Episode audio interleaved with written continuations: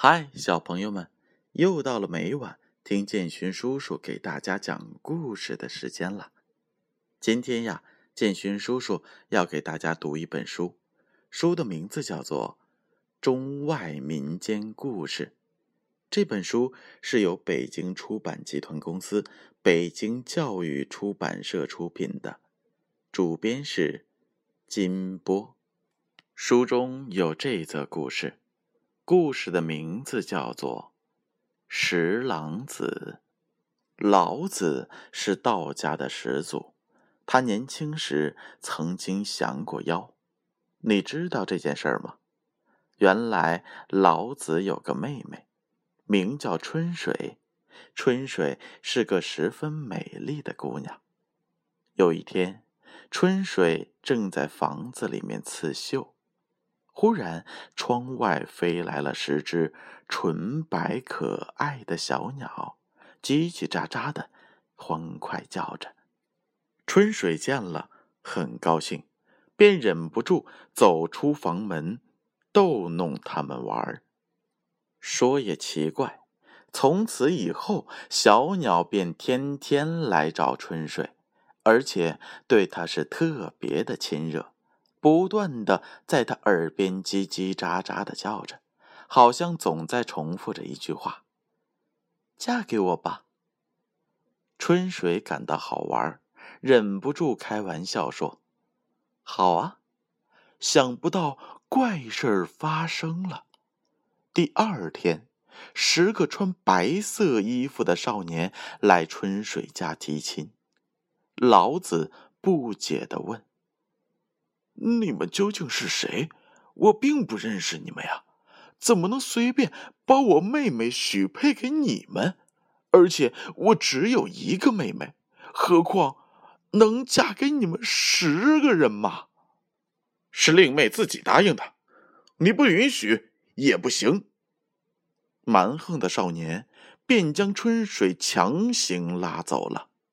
临走时，老子偷偷嘱咐春水。要他一路上撒下花种做记号，自己好去救他。春水含泪点了点头。过了几天，种子发芽了，老子便循着花苗去找妹妹。走过许多许多的村庄，老子发现人烟是越来越少，心里有点紧张起来。最后，老子终于在一个荒郊野外的山洞里找到了春水。春水整日担惊受怕，在山洞里度日如年。见到哥哥，忍不住掉下了眼泪。原来那十位少年是住在这山洞里的十个妖怪，名叫十郎子。他们化身成小鸟，出去寻找食物时，看见了美貌的春水，所以才想把它弄到山洞里来。春水说：“他们有一根厉害的短棒，只要拿着它对人喊‘剁’，那人就立刻倒在地上而死。”呵，这么厉害，拿来让我看看。老子说：“春水便从酒缸旁拿出一个棒子。”老子仔细的看了半天，说道：“好，我回去做一个假的来调包。”话才说完，十郎子就回来了。春水忙叫哥哥藏到酒缸里。十郎子一进来便问：“嗯？”有生人的味道，是谁？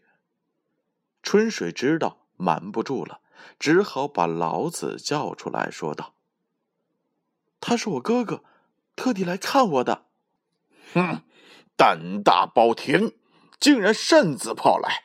今天看在你妹妹的份上，姑且饶你一命。下回再敢来看我们，不剁死你，还不快滚！回到家中的老子通宵赶工，次日清晨便将假棒子做好了。他立刻又偷偷的来到山洞，将真的棒子调包过来。你有把握胜过他们吗，哥哥？我好害怕。春水担心的说。老子安慰妹妹说道：“别担心，真的短棒已经在我手里了，还怕什么呢？这些妖怪胡作非为，我会在他们施展其他魔法之前将他们打倒的。”过了不久，十郎子回来了，一见到老子，立刻大吼道。好小子，叫你别来，你还硬要来，你是活的不耐烦了吧？说完，立刻拿起假棒，想剁死老子。就在这时，老子已经举起了真棒，连声喊道：“剁剁剁剁剁！”一眨眼的功夫，就死了五个妖怪。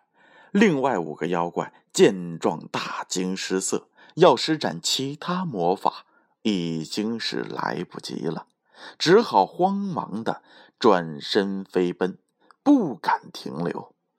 老子见状，急忙追赶。就这样，妖怪措手不及，全部死在老子的棒下。于是，老子带着春水回了家，又过上了幸福的。安定生活。好了，小朋友们，故事讲完了。这则故事你们能感受到什么呢？老子聪明机智，冒着生命危险把妹妹春水从妖怪十郎子手中救了回来。我们也要做一个既勇敢又有智谋的孩子。好了，建勋叔叔给小朋友们留一个想一想的题：老子是怎样把自己的妹妹春水解救出来的？好好回想一下故事吧。希望小朋友在想故事的时候可以慢慢、慢慢的睡着。好了，小朋友们，让我们明晚再见。就出了。